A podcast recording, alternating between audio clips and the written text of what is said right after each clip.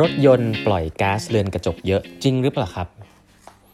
สวัสดีครับ ท่านผู้ฟังทุกท่านยินดีต้อนรับเข้าสู่แปดบรรทัดครึ่งพอดแคสต์สาระดีๆสำหรับคนทำงานที่ไม่ค่อยมีเวลา เช่นเคยครับ อยู่กับผมต้องกวีวุฒิเจ้าของเพจแปดบรรทัดครึ่งนะครับ EP ที่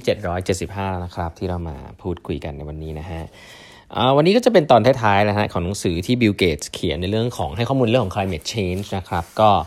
มีเรื่องน่าสนใจเยอะแยะเลยไปฟังย้อนหลังกันได้ใน 6-7 ตอนที่ผ่านมานะครับความเข้าใจผิดต่างๆ เรื่อง climate change นะครับอย่างที่บอกหลาย ๆ คนคิดว่าเเวลาพูดถึงอะไรที่เป็นปล่อยก๊าซเรือนกระจกเยอะ ๆ เนี่ยเราจะพูดถึงเรื่องใกล้ตัว เช่นรถยนต์นะครับกระแสไฟฟ้าการผลิตกระแสไฟฟ้าลงไฟฟ้าอะไรเงี้ยแต่จริง ๆ แล้วที่เยอะที่สุดนะครับสรุปอีกทีก็คือการการสร้างเมืองนะครับคอนกรีตซีเมนต์เหล็ก พวกนี้ปล่อยกระแสปล่อยก๊าซเรือนกระจกเยอะมากนะครับ การการผลิตกระแสไฟฟ้านะครับไม่ว่าจะเป็นถ่านหินนะครับอะไรพวกนี้ก็ใช่เช่นเดียวกัน แต่ส่วนถัดมาซึ่งเยอะพอสมควรที่เล่าให้ฟังครั้งที่แล้วก็คือการการทำปศุสัตว์นะฮะการเลี้ยงสัตว์เพื่อกินเนี่ยอันนี้เป็นอะไรที่เราลดได้ง่ายมากเลยนะครับ การใช้ปุ๋ยนะครับ ทีนี้มาถึงอันอันที่เราพูดกันถึงเยอะนะครับก็แต่มันมีแค่ 16%ของที่ปล่อยเท่านั้นเองก็คือการเดินทางนะครับการเดินทางก็คือพวกรถยนต์อะไรอย่างนี้คำถามครับ คุณคิดว่าในนี้เนี่ยในหนึ่งในสามข้อนี้อะไรที่บรรจุพลังงานไว้ได้เยอะที่สุดนะครับ ข้อหนึ่งแก๊สโซลีนหนึ่งแกลลอนนะครับเกหนึ่งแกลลอนเนี่ยประมาณ 3.8 ลิตรนะฮะข้อ2นะฮะไดนามต์ฮะระเบิด ข้อ3นะครับระเบิดมือฮะสองสองกับสามนะครับก็คือระเบิดนะอันไหนมีพลังงานเยอะสุดครับคำตอบนะครับคำตอบคือแก๊สโซลีนครับแก๊สโซลีนก็คือน้ำมันครับแค่ว่าน้ำมันเนี่ยมันไม่สามารถรีลีส ปล่อย energy ออกมาได้ในเวลาทันทีเดียวกัน มันจะค่อยๆ ปล่อยออกมา แต่ถ้าเกิดในเชิงของปริมาณแล้วเนี่ยน้ำมันเนี่ยมีพลังงานสะสมเยอะกว่า เยอะกว่าในน้ำหนักที่เท่ากันนะครับ เยอะกว่าไดนาไมต์เยอะกว่าออระเบิดนะฮะคำถามถัดไปครับ อะไรถูกที่สุดนะครับในในในในสามข้อนี้ข้อหนึ่งครับหนึ่งแกลลอนของนมนมวัว ข้อสองหนึ่งแกลลอนของน้ำส้ม ข้อสามหนึ่งแกลลอนของน้ำมันครับคำตอบครับน้ำมันฮะน้ำมันถูกกว่าน้ำส้มนะฮะแล้วก็นมวัวนะครับนี่คือที่อเมริกานะที่อเมริกาน้ำมันค่อนข้างถูก และนี่คือสาเหตุครับที่ทำไมมันถึงยากมากที่จะที่จะทำให้คนไม่ใช้มัน เพราะว่าราคามันถูกนะครับแล้วก็มันเคลื่อนที่ง่ายอะไรเงี้ยอย่างที่ผมเล่าให้ฟังไปครั้งที่แล้วแล้วเนาะเขาเรียกว่า deliver per unit of fuel นะครับเพราะฉะนั้นน้ำมันเนี่ยเป็นอะไรที่มันใช้คล่องมากแล้วก็เคลื่อนที่ง่ายอะไรแบบนี้เป็นต้น แต่ความหวังมีครับ เพราะว่าสำหรับ passenger car นะครับรถยนต์ทั่วไปเนี่ยต้องบอกว่าแบตเตอรี่เนี่ยมันดีขึ้นเรื่อยๆนะครับอย่างอาจจะเคยได้ยินรถยนต์เทสลานะครับหรือว่ารถยนต์จากจีนเต็มไปหมดเลยครับหลายแบรนด์เลย BYD ครับแล้วก็อีกแบรนด์มากมายที่จะทำรถยนต์ไฟฟ้านะครับ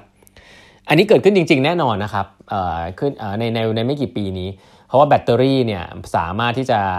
ทำให้มันวิ่งได้ในราคาที่รวมๆกันแล้วค่าใช้จ่ายไม่ได้แพงกว่าใช้ใช้น้ำมันได้นะครับเพราะฉะนั้นอันนี้ประเด็นนี้ สามารถครับก็คือผ่านไปได้นะครับก็คือสามารถที่จะเปลี่ยนรถ passenger car ทั้งหมดนะครับที่เราซึ่งรถ passenger car เนี่ยจริง ๆ แล้วไอ้พวกที่รถโดยสารทั่วไปเนี่ยเอ่อ take into account ประมาณ 47%ของของก๊าซเรือนกระจกที่ปล่อยทั้งหมดของการเดินทางนะครับ ก็ถือว่าโอเคทีเดียว 47%สามารถทดแทนได้นะครับ ถ้าเกิดมี charger มีอะไรพร้อมมี infrastructure ต่างๆ พร้อมเนี่ย ก็เขาเรียกว่า green premium ไม่ได้เยอะขนาดนั้น คนก็ยังจ่ายจ่ายเงินไม่ต้องแพงมากนะครับ อันนี้อันหนึ่งแต่ปัญหาเนี่ยอาจจะเป็นตัวอื่นฮะตัวอื่นอย่างเช่น พวกรถบรรทุกครับเขาบอกว่าพวกรถบรรทุกที่มันเป็นไซส์แบบเบาๆ อย่างเช่นรถรถบัสเนี่ยถือว่าเบานะฮะหรือว่าพวกรถเก็บขยะอะไรเงี้ยถือว่าเบาๆเนี่ยใช้ไฟฟ้าแบตเตอรี่พอได้ครับ แต่ถ้าไปพูดถึงรถ 10 ล้อ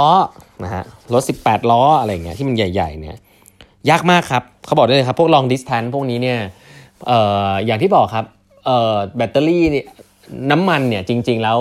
ในในพื้นที่ที่เท่ากันเนี่ยน้ำมันเนี่ยสามารถจะเก็บพลังงานได้มากกว่าแบตเตอรี่ประมาณ 35 เท่า เพราะฉะนั้นมันยากมากครับ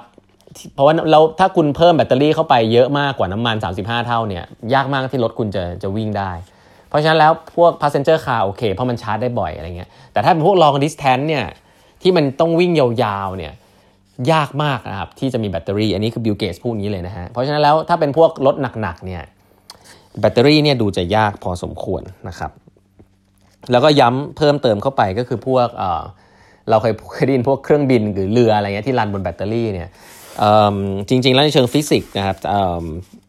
ในเล่มนี้บิลเกตส์ก็บอกว่ายากมากครับเพราะก็ลองนึกดูนะครับถ้าคุณมีแบตเตอรี่ที่หนักมาก แล้วก็สามารถทำให้พลังงานได้เหมือนน้ำมันจริง ๆ เนี่ย เครื่องบินคุณจะหนักมากครับหนักกว่านี้มากมากมากมากเลยนะครับ แล้วก็มันแล้วคุณคุณก็เดินทางไกลด้วยชาร์จระหว่างทางก็ไม่ได้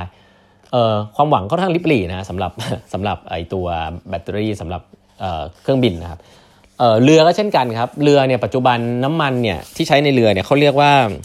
bunker fuel นะครับเป็นน้ำมันที่แบบราคาถูกมากแล้วก็แบบสกปรกนะแต่ว่าน้ำเรือมันก็ไม่ได้วิ่งเร็วใช่ไหมแล้วมันก็ใช้น้ำมันพวกนี้ราคาถูกมากครับถ้าต้องใช้แบตเตอรี่เนี่ย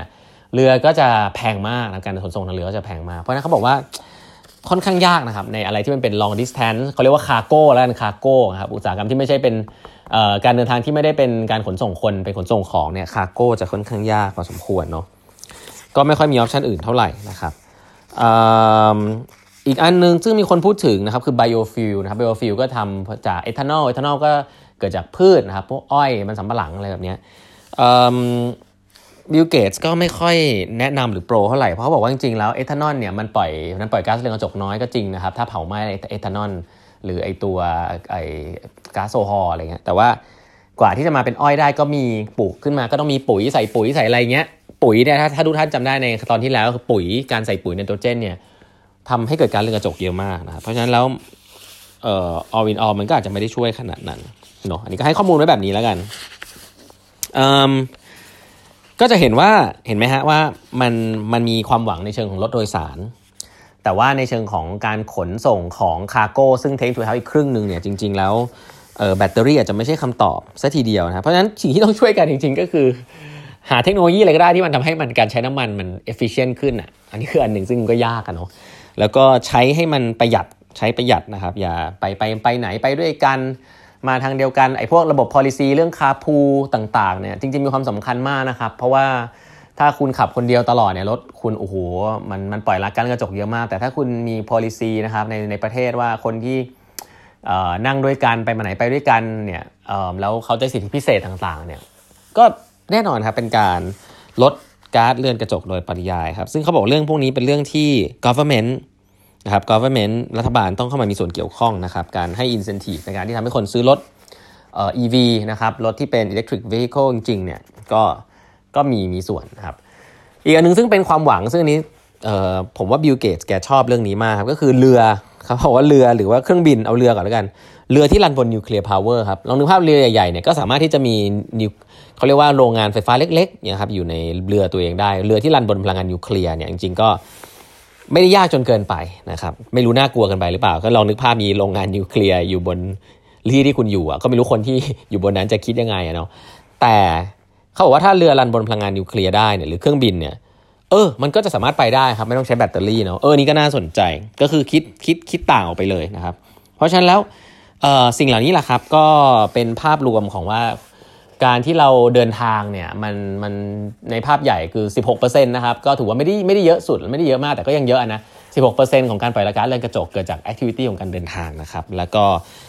สิ่งหลักๆ ที่เราทำได้คือช่วยเราใช้รถไฟฟ้ากันนะครับคาพูกันอะไรแบบนี้เนี่ยนะคนโดยสารเนี่ยผมว่ารถรถไฟฟ้าแบตเตอรี่เนี่ยเป็นอะไรที่ช่วยแน่นอนนะครับช่วยลดโลกร้อนแน่ๆนะครับส่วนเรื่องการการเขาเรียกว่าอะไรเดินขนส่งของอะไรก็ยังคงต้องรอนะครับ วันนี้เวลาหมดแล้วนะครับ ฝากกด subscribe 8บรรทัดครึ่ง podcast ครับ YouTube นะฮะ Facebook Line OA นะครับ เครื่องหมายแอดแล้วก็ eight half นะ e i g h t h a l f นะครับ แล้วพวกใหม่ของพรุ่งนี้ก็แปดบรรทัดครึ่ง podcast ครับ สวัสดีครับ